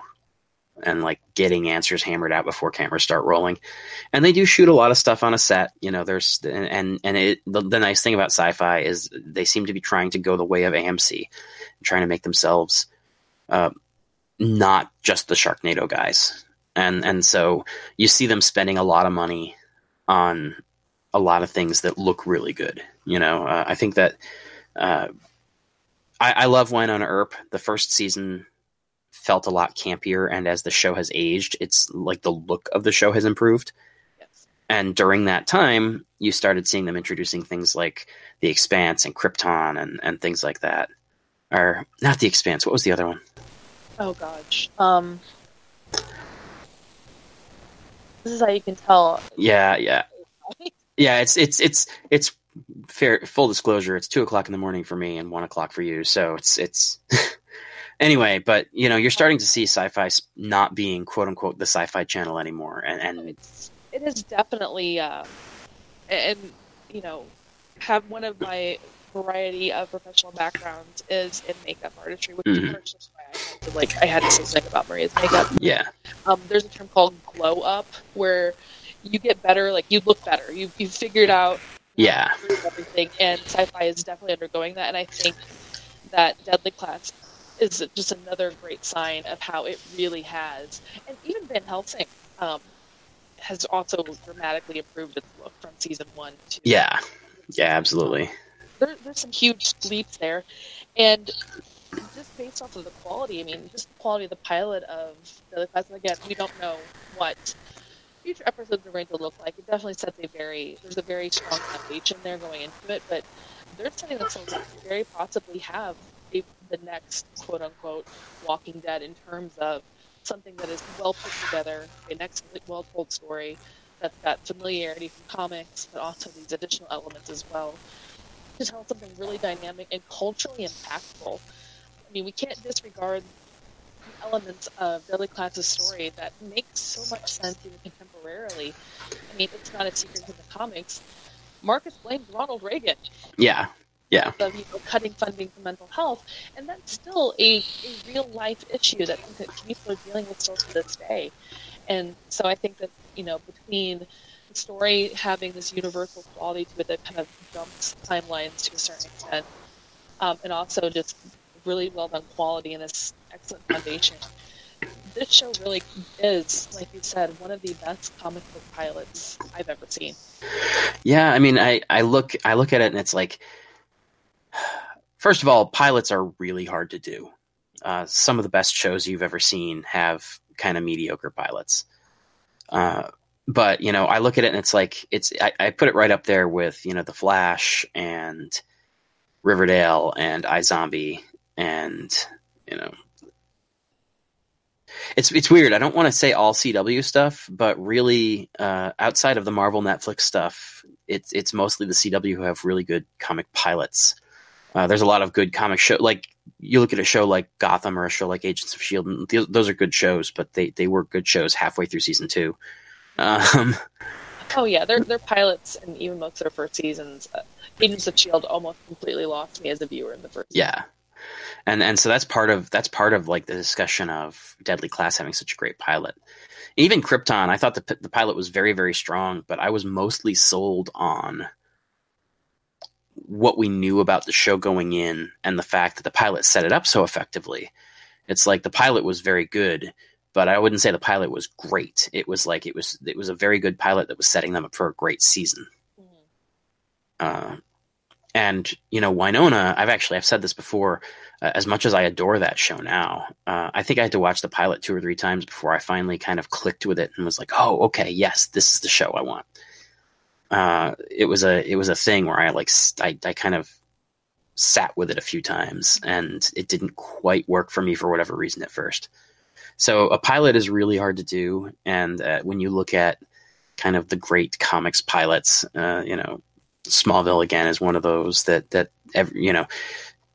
It's funny you can look back at that show. It's been, God, almost twenty years, I guess, since that show started, and I know that recently somebody did a list and it was like, you know, the, the 10 best episodes or whatever. And the pilot is still number one. and, and so, uh, that tells you something about like how hard it is to do a truly great pilot and how important it is to do a really strong pilot because, you know, in a show that lasts for 10 years, if your best episode is the pilot, but people still think fondly of you and don't sit there and bitch that you got worse as you went on, it means you've done something right. and we can definitely all think of even within the comic book genre shows that had a great beginning and you reach a point where you're like please just cancel this Yeah. Yeah. and i'm thinking of some particular shows right now Yeah. that do that and i think that if if deadly class delivers on this pilot beyond i mean we get three four episodes in and we're still seeing this kind of quality hmm there's a very real possibility that they're going to have one hell of a show. Oh yeah, and I think too the the really interesting thing will be how people react to it. You know, um, the comic. It's easy to make comparisons to The Walking Dead in the comic because they're both from Image. They both kind of truck in this thing where anybody can just die at any time because it's a very violent world and there's all kinds of crazy stuff that happens. Um, and and in the post Game of Thrones, post Walking Dead world, I think that there's going to be a lot of kind of that in terms of like the audience going like holy crap the biggest thing i'm waiting for is for you know this plot point where so and so dies uh but i think that the uh the thing that's interesting about deadly class is Syfy doesn't have a show like that where people are hanging on that kind of stuff. Like even Wynonna which people adore it's mostly about kind of character moments. It's not about plot. And like krypton it's like it's a blend of both uh, i don't think anybody's like hanging on every moment of it even if like some they had that great zod twist in the first season and things like that. It's not a plotty show. It's much more character driven and this is a character driven show but plot is such a big part of what makes the comic work um, that i think this could be a, a very it could be a unique thing to Syfy and it could be potentially their version of you know the walking dead. It could be their thing of people getting really really invested in a way that they haven't necessarily seen before um, and we'll see because obviously it's it's hard to predict. Like you couldn't have predicted that AMC was going to undergo a radical sea change as a result of The Walking Dead. Anybody who says that they knew it was is lying. Um, Yeah, no one saw that coming. So like it's you, you're not sitting here going like, oh yeah, this is going to be The Walking Dead and Syfy is going to be a, a contender in two years. Like that's, that's not a reasonable prediction to make. But I do think that the way the audience engages with Deadly Class could be very similar to the way the audience engages with The Walking Dead, and that that could change the way that Syfy approaches some of their products in the future if if it is as good as it kind of promises to be.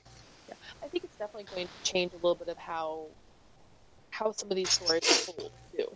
Yeah. Like you said, this has definitely got both elements of the characters and the plot, and um, you don't always see that done with a good set of balance. I think if this is done right, we could see, partially because of Class, not just a shift on Syfy, but a kind of a shift in the way stories are being told on other networks too. I mean, it's the it's entertainment industry. When somebody finds something that really really works, everyone does some kind of version of it, or hmm you know, a, a version within like their own. You know, maybe it's not zombies, maybe it's something else. Yeah, yeah, that Deadly Class is kind of in a unique position that it's coming in that growth phase with a kind of its own unique story where it may be actually changing how we see future stories being told or different comics that have been maybe hiding back there that hmm are adaptations going forward. And it's also coming at a, at a moment where it shares DNA with a lot of things uh, that are on TV right now. You know, when we were joking when we did the set visit, it was it was part of a kind of larger group of set visits, and we went to Sabrina and Deadly Class and uh, the Magicians, and uh, that same week I went to Legacies, and it was like, oh, I'm going to another special school for special people who do special things, um, and it just felt like this. This is a, a thing that we're tapping into right now, uh, post Riverdale. I think is is all of these kind of like cool little niche, you know, stories about uh, special young people who are trapped in situations over their heads.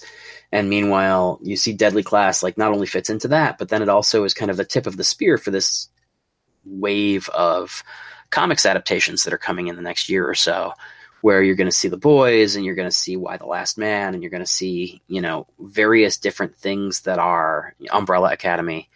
You're going to see non superhero comic adaptations that are, in a lot of ways, kind of these offbeat, um, stylish, violent kind of things that uh, you wouldn't necessarily know they were comics, except for the fact that like that's how they're being kind of entreed into the world because there's a million comic book adaptations.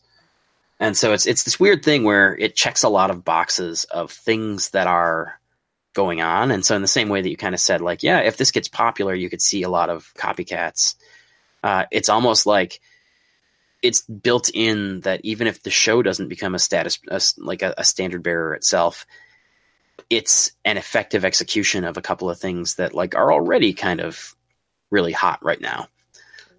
And so it's interesting to see kind of it, i feel like it's coming into the the tv ecosphere at a moment where uh, we're really ready for it. And it'll be really interesting to see kind of how the audience responds. I'm, I'm excited to see kind of what the chatter is on twitter tomorrow as more and more people actually get a chance to sit down with it. Because obviously the people who've seen it at the these handful of special screenings they've done and a, and the the press people who have seen it up to this point are all kind of predisposed to liking it because the people who are watching it a month early are the people who really want to see it. And so uh, now that it's out there on the internet for people to, to watch for free I'm, I'm really curious to see how the audience starts to respond. I'm also kind of curious to see how um, people who literally have no experience in the subject matter it. yeah yeah Um, and, and that's you know that's even beyond just the people who aren't like the super niche, super interested. I mean, because obviously you're going to get a wave of people watching the pilot online who have read the comic or at least heard of the comics, and then you're possibly going to start getting people who are complete, total.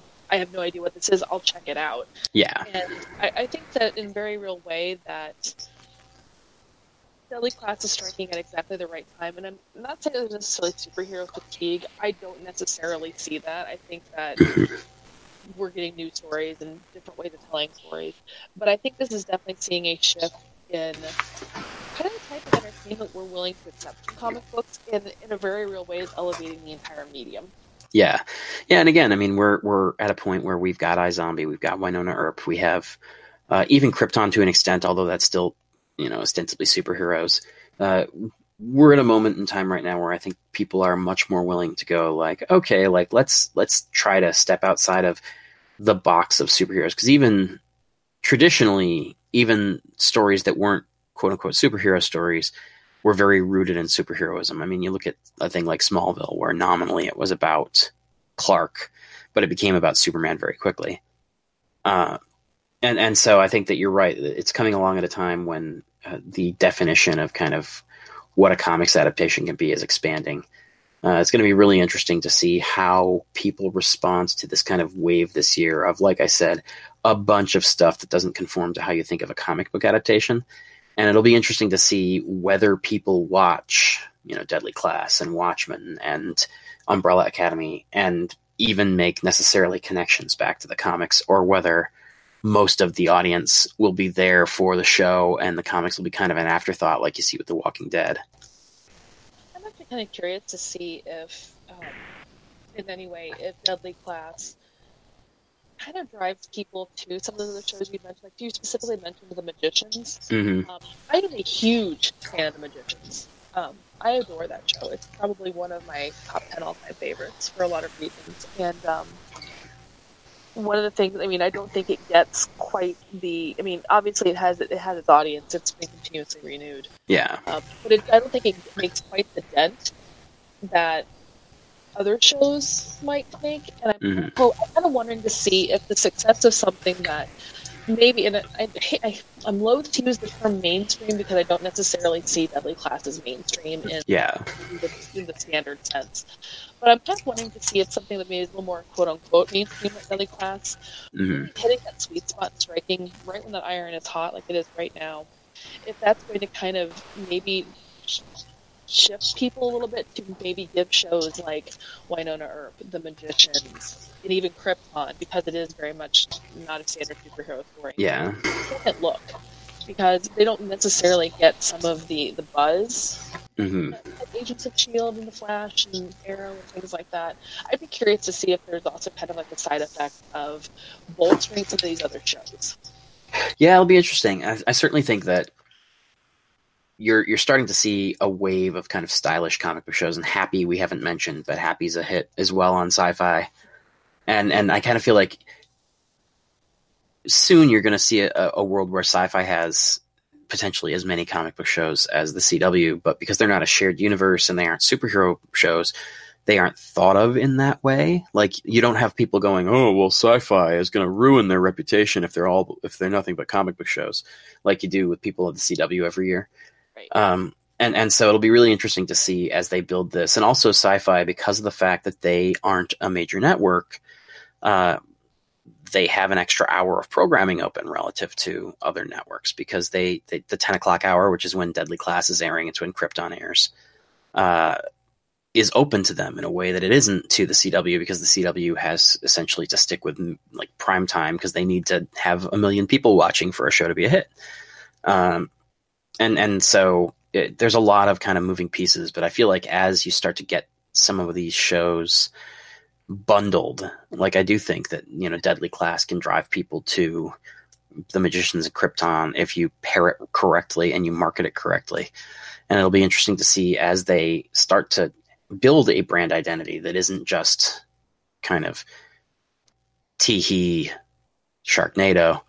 Uh, that that it'll be interesting to see how these things kind of support one another. You know, I think we've seen that already with Wynonna because Wynonna uh, at least in the public consciousness, has gotten bigger and bigger as it's gone on, and and that's not what you usually see in television. Usually, it's like the most interest is the first season, and there's standard attrition.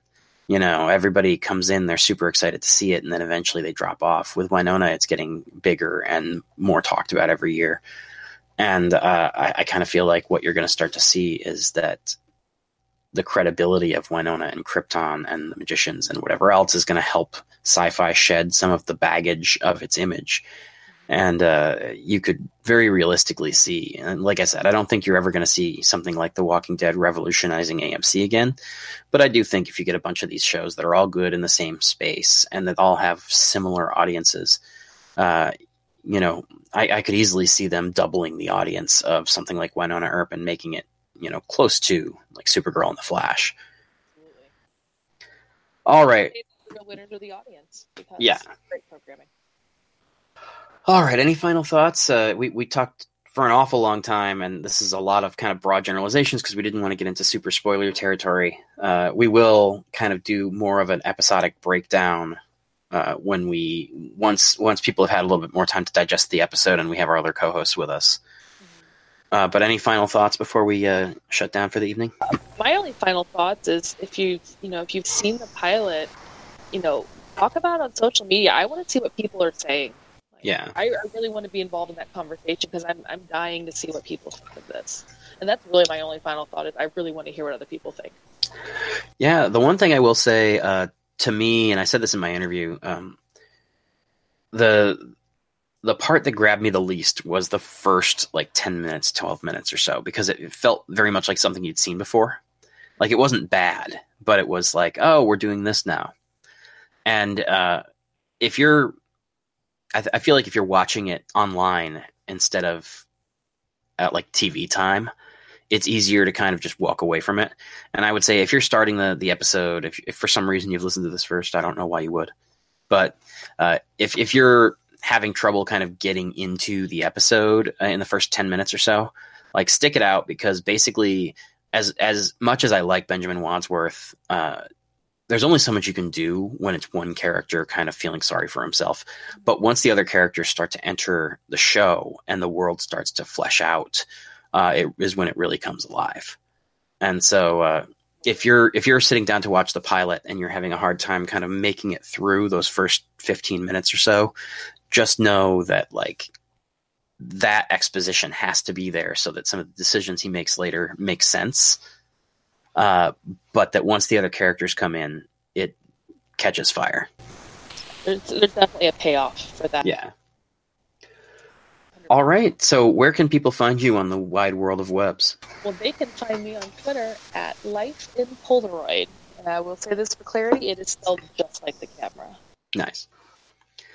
Uh, yeah, you can you can find me on Twitter at Russ Burlingame, R U S S B U R L I N G A M G A M E.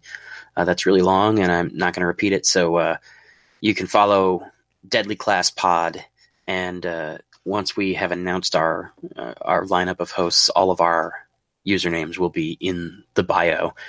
Uh, you can subscribe to the show on Podbean right now. Uh, once we have a few episodes in the bank, I'll get us up on Spotify and iTunes. And uh, you can uh, follow us at deadlyclasspodcast.com.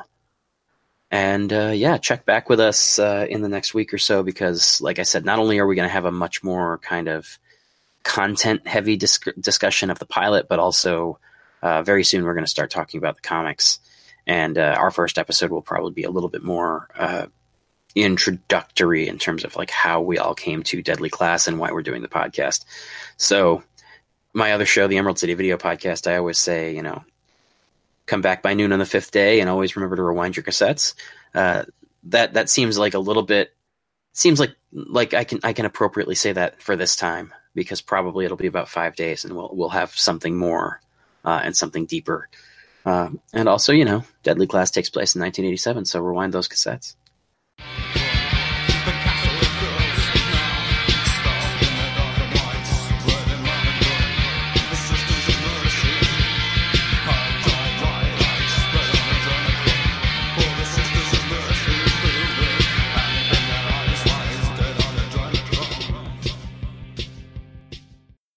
In Vita Mortem, the Deadly Class podcast, is part of the Emerald City Video Podcast Network.